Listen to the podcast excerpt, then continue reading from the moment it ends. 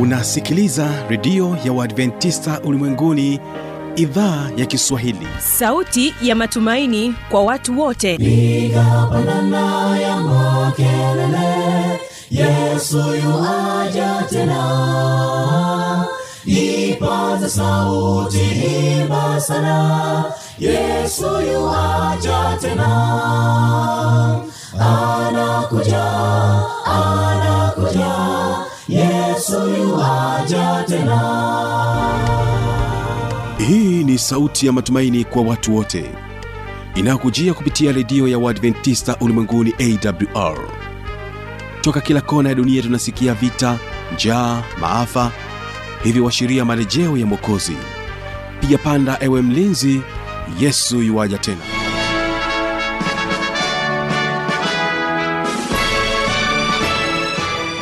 hujambo na karibu katika matangazo kupitia redio ya adventista ulimwenguni awr ikutangazia kupitia masafa mafupi ya mita bendi 25 kutokea morogoro na unaweza kuungana nami kupitia morning Star fm na bila kusahau rock fm mtandao wetu ni www org. Jina langu ni kibaga mwaipaja nikukaribishe nikiwa msimamizi wa matangazo hii leo ni kusii tuweze kuwa sote mwanzo mpaka mwisho wa kipindi hiki cha vijana na maisha. Basi hii leo tutakuwa na waimbaji wa kwaya nyegezi kutokea mwanza wataleta wimbo mzuri unaosema nifundishe. Na katika wimbo wa pili tutakuwa na kwaya kibada kutokea dar es salaam. Wao watakuja na wimbo unaosema bwana hafurahii ninapenda nitambulishe kwako mada ambayo tutakuwa tukizungumza katika kipindi hiki cha vijana na maisha. Hapa tutazungumzia mambo ya kuzingatia kabla ya ndoa. Basi mchungaji david mbaga atubariki sana katika kipindi hiki. Hawa hapa waimbaji wa nyegezi kwaya wanakwambia nifundishe. Nifundishe kuishi katika siku hizi za mwisho. Nifundishe katika kipindi hiki.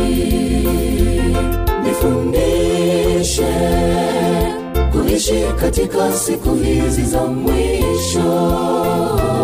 Nifundishe kuwa mwema katika kipindi hiki. Changamoto zimenizunguka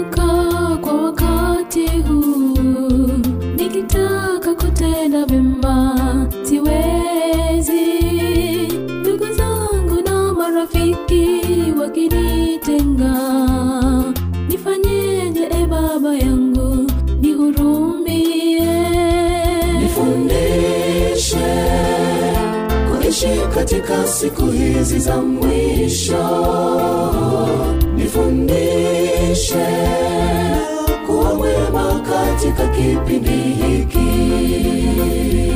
Nifundishe kuishi katika siku hizi za mwisho. Nifundishe kuwa mwema katika kipindi hiki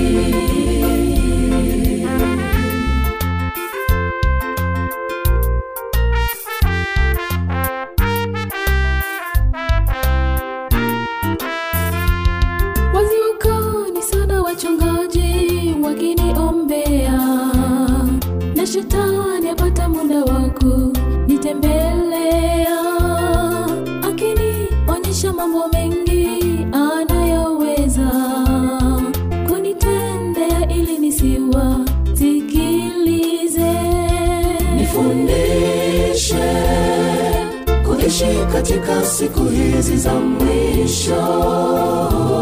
Nifundishe kuwa mwema katika kipindi hiki. Nifundishe kuishi katika siku hizi za mwisho. Nifundishe kuwa mwema katika kipindi hiki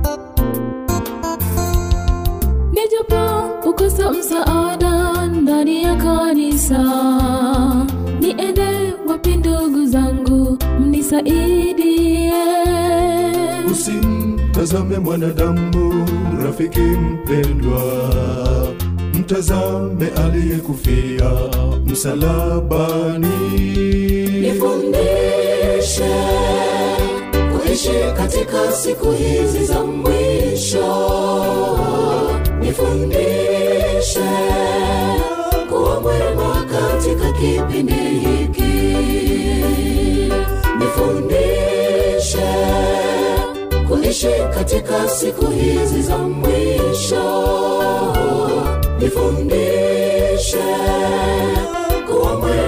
katika kipindi hiki, nifundishe kuishi katika siku hizi za mwisho, nifundishe kuwa mwema katika kipindi hiki.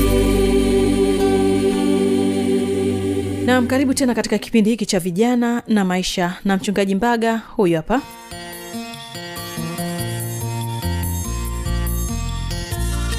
turekebishe turekebishe matatizo ndani ya jamii yetu. Turekebishe. Kabla ya kuingia katika ndoa kuna mambo mengi ya kuzingatia.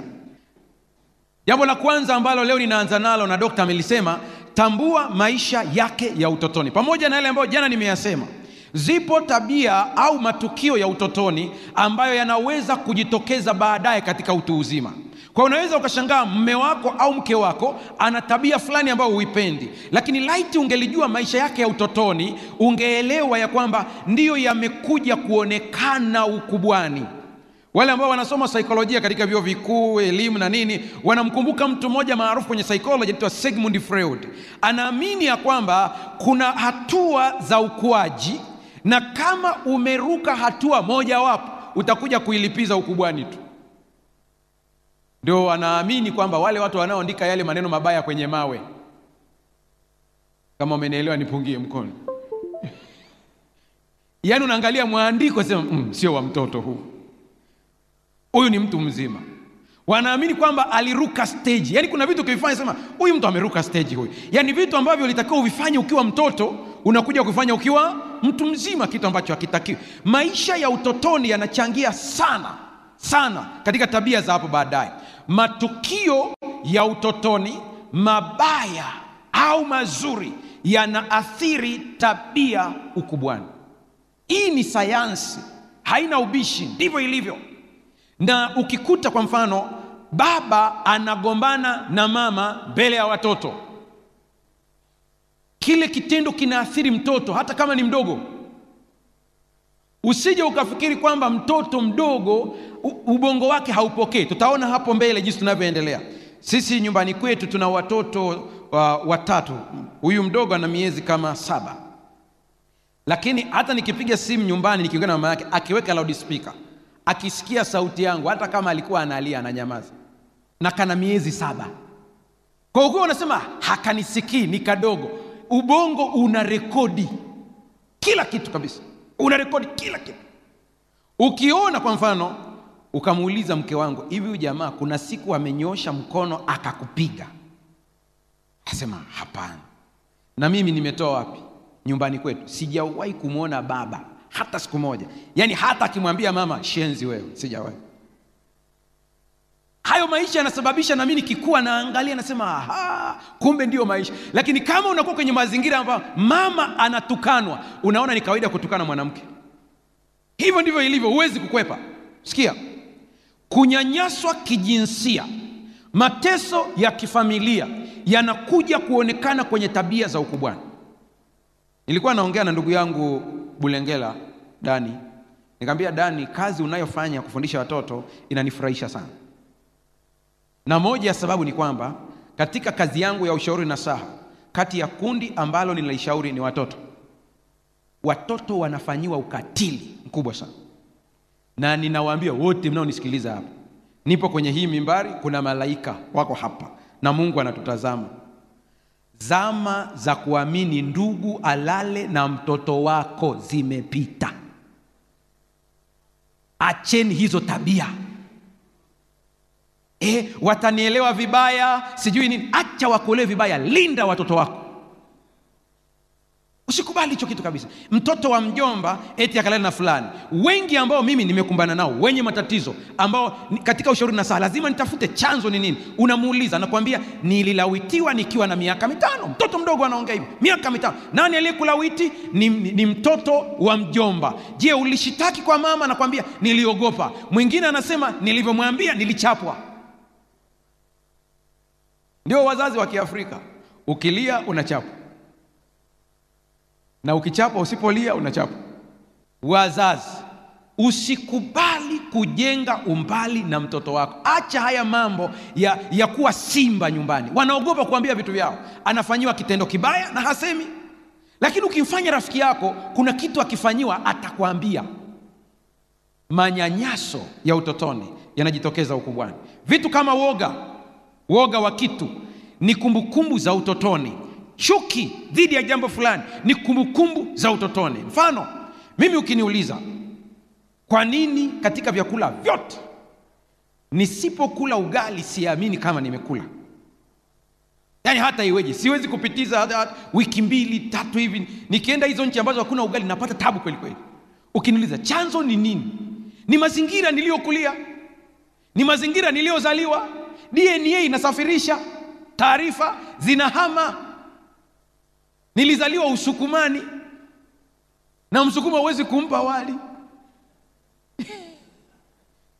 Anasubiria chakula kije.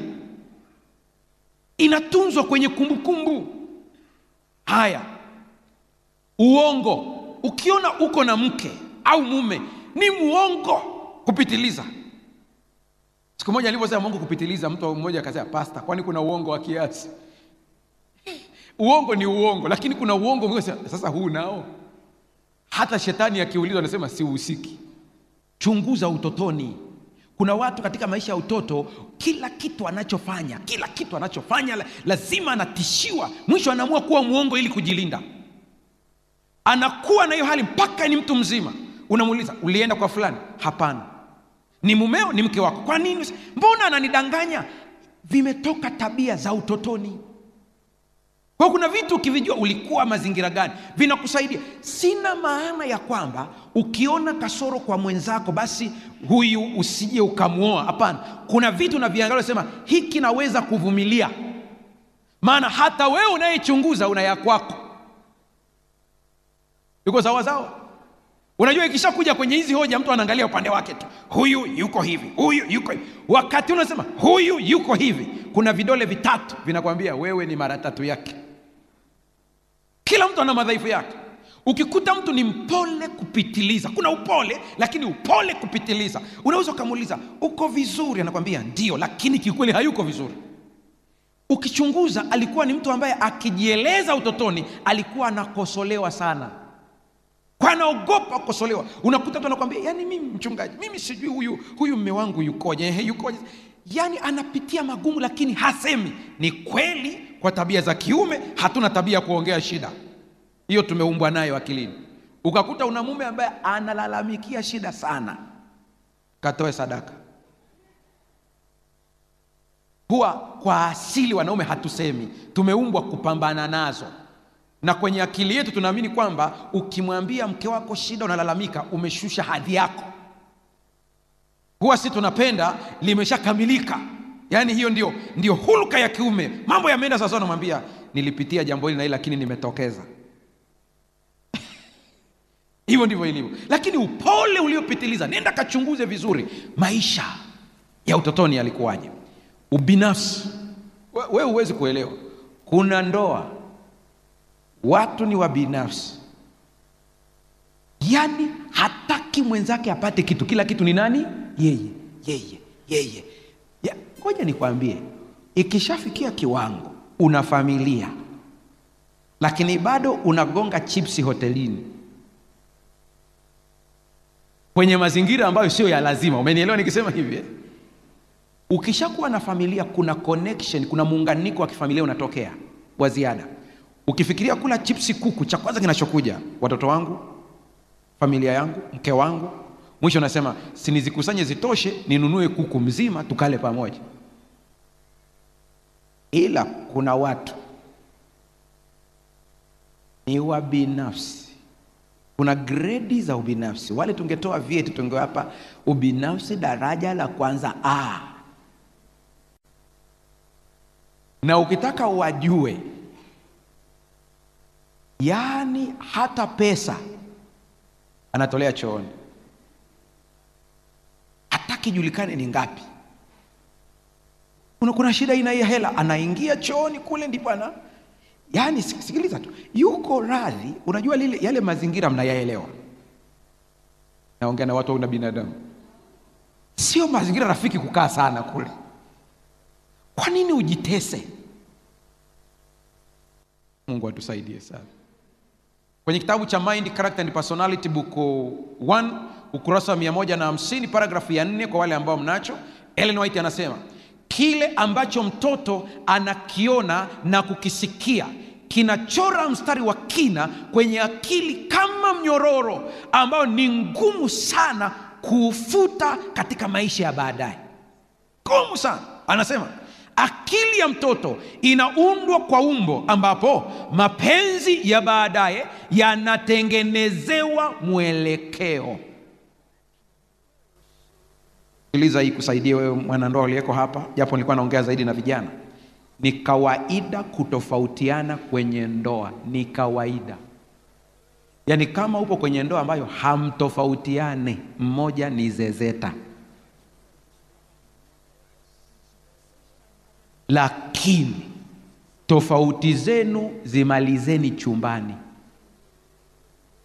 Ukitoka kwa watoto kila kitu kiko sawa.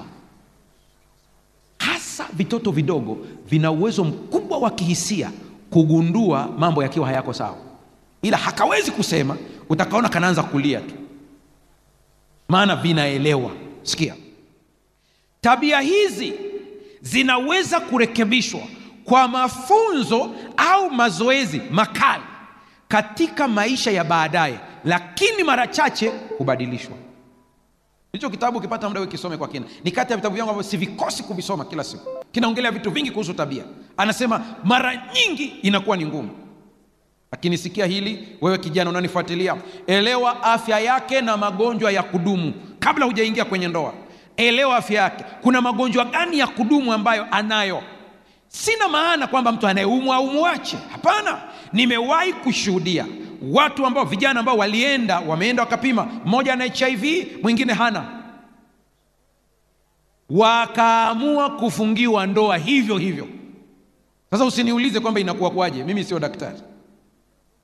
Lakini maana yangu ni kwamba kuna baadhi ya magonjwa ya kudumu ambayo unatakiwa uyajue. Ili uelewe kwamba unapoingia katika mahusiano na huyu mtu utaweza magonjwa mengine yanataka uangalizi maalum. Sasa mwingine anaficha na ni mbaya sana. Unashtukia umeingia kwenye ndoa ndipo unagundua ule ugonjwa. Nakwambia niliamua kuficha kwa sababu ningekuambia usingenioa. Mateso utakayoyapata humo ni magumu. Heri ungelikaa nje kuliko vile. Kila kitu kiwe wazi kabisa. Ni vizuri ni vizuri kuambizana. Magonjwa kama sikosel wanaita selimundu ni vizuri mkayapima mapema yakajulikana kwa sababu baadhi mna vinasaba hivyo na vinarithishwa kwa watoto. Ni vizuri mkajua. Na moja ya njia nzuri ya kuua sikoseli ili ipotee kwenye jamii moja ya njia nzuri sana ni kuoana na watu ambao hawana hiyo. Wewe unayo kwenye, kwenye nasaba yenu na huyu hana mnaweza mkaiua. Ikaisha kabisa kabisa. Kwa ni vizuri kujua mapema magonjwa kama kifafa.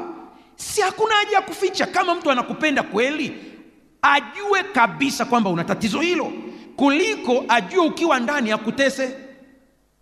Hebu piga picha unaanguka hapo kwenye moto na mtu anakuacha hajali kwa sababu tu ulimficha. Magonjwa ya akili wakati mwingine ni vizuri kujua kwamba yapo ili muweze kuyashughulikia. Elewa kusudio lake la kuingia kwenye ndoa ni kitu muhimu sana. Usije mkaingia kwenye ndoa na mtu ambaye makusudi yenu yanatofautiana mnakinzana kwa habari ya makusudi. Kuna mtu mwingine anaingia kwenye ndoa anatafuta mtu wa kumpikia tu. Sasa wewe hujui kupika. Kama kale ka video kalikosambaa hivi karibuni vijana wanakafahamu kamesambaa sana hivi karibuni. Kupika ugali? Na jaribu sasa ndugu yangu umetoka tarime. Ukachukua mtu ambaye anasema kupika ugali? Na jaribu unampeleka tarime mjini. Kuna mwingine amechoka kula vyakula vya ovyo anahitaji mtu wa kumpikia ndio sababu yake. Lakini una habari kuna mtu mwingine anaoa ili apate watoto. Kwa lazima ujue je hili nalo likoje? Kiukweli watoto ni zawadi. Sio swala la kulazimisha ni zawadi. Lakini kuna mwingine ndio kusudio lake. Angalia vipaumbele vya maisha kati ya wewe na yeye. Ni vipi? Je msipovifikia inakuwaje? Kila mtu ana vipaumbele vyake hata hapa nikisema jamani nitoe shilingi laki moja moja kwa kila mtu hapa. Alafu niwambie utanunua nini? Kuna mtu atakwambia ukinipa laki mbili pasta cha kwanza. Redio. Mwingine ukimuuliza nakwambia cha kwanza. Simu yenye flash. Cha kwanza. Uhusiano wake na wazazi wake ukoje? Angalia haya mambo haya. Sikiliza kama mtu hana heshima kwa wazazi wake atakuvunjia heshima na wewe. Na kuna wengine wanajidai kwa wazazi yuko vizuri lakini ukimkuta pale kanisani hana heshima kwa watu wazima hiyo ndio tabia yake. Angalia sana. Ana heshima kwa wazazi angalia marafiki zake ni akina nani. Nionyeshe marafiki zako nitakuambia hatima yako. Angalia marafiki zake. Uwezo wa fikra. Je unaukubali mnapokuwa kwenye mazungumzo na huyu mtu unaishia kuwa na furaha na kuona umefaidika? Jiulize maswali. Mkimaliza mazungumzo au baada ya mazungumzo anakuacha na maumivu na kuishiwa nguvu? Mnaenda kuongea ukitoka hapo mmegombana hakuna hitimisho. Mnagombana kwenye uchumba. Je mkiingia kwenye ndoa? Angalia je ana bidii ya kazi? Ni kitu muhimu sana. Sijasema aliyeajiriwa ana bidii ya kazi? Biblia inasema mithali 2614 kama vile mlango ugeukavyo katika bawaba zake kadhalika mtu mvivu katika kitanda chake. Yuko tu hapo. Ukafanye kazi hakuna kitu.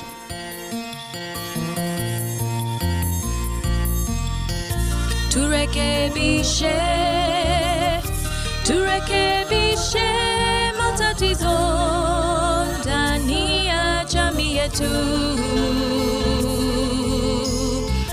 turekebishe na hiyo ndio tamati ya kipindi hiki cha vijana na maisha. Kama utakuwa na maswali jambo unaokuchanganya au kukutatiza na kusii uniandikie kwa anwani hii hapa ifuatayo.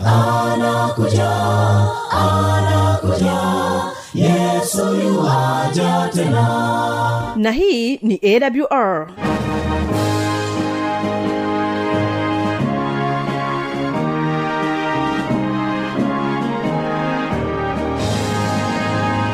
redio adventista ulimwenguni awr sanduku la posta 172 morogoro tanzania. Anwani ya barua pepe ni kiswahili at awr org.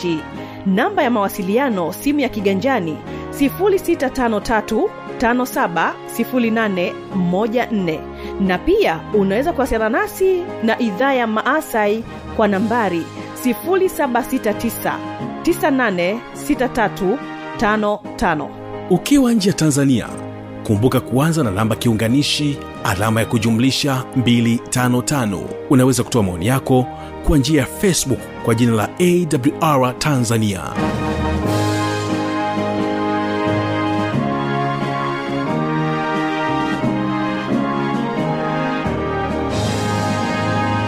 kesho ni sera za ndoa. Kumbuka ulikuwa nami kibaga mwaipaja na hii ni awr kutokea morogoro hapa nchini tanzania. Ninapotoka hapa studio kibada wanaendelea kukubariki kwa ujumbe unaosema bwana hafurahii